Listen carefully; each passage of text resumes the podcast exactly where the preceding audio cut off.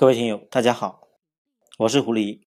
给我一首歌的时间，教你写申论作文，像唱歌一样随心。今天我们要做的是二零一六年国家公务员考试复审级申论大作文。这一题作文的题干是以《论语》的“不知礼，无以立”，按给定材料做一篇申论小作文。狐狸教大家写申论作文，都是按照三个步骤来走。第一个步骤。分析考试热点，第二步骤如何破题，第三个步骤范文解说。我们首先来第一个步骤，分析热点。这一题申论要考的是社会主义精神文明建设，这就要求考生在备考的时候要知道社会主义精神文明建设的内涵都包括什么，尤其是十八大之后的精神文明建设的一些新的提法，比如说社会主义核心价值观。清楚这题。考试的热点之后，我们要教大家怎么破题。这题的题干是“不知礼，无以立”。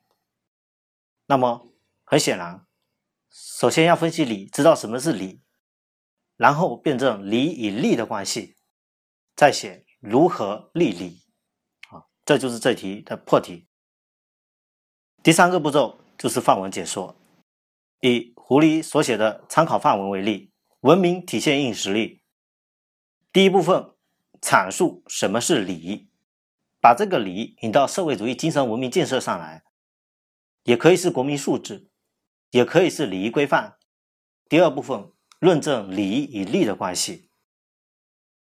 这里的利包括个人如何立身，如何立家，家庭如何利于社会，社会如何利于国家，国家如何利于世界，层层推进。增加说服力，当然也可以通过举证来加强论证能力。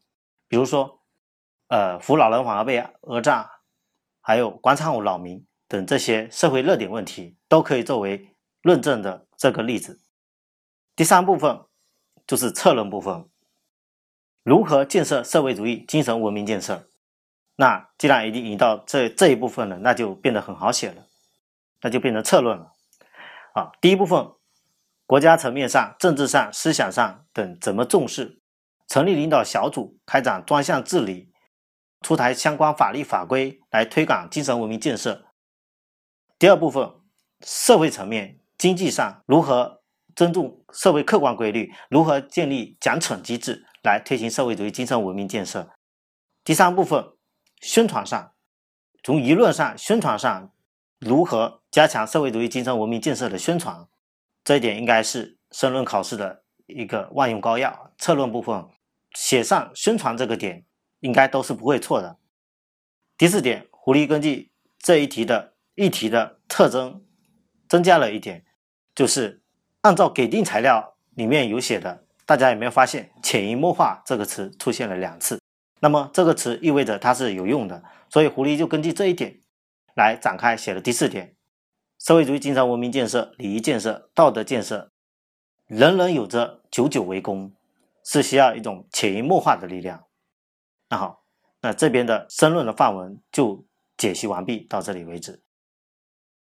下一期我将为大家解析二零一六年国家公务员考试第四级申论大作文，请各位听友做好复习准备。更多申论范文，请关注微信公众号“金牌公考”。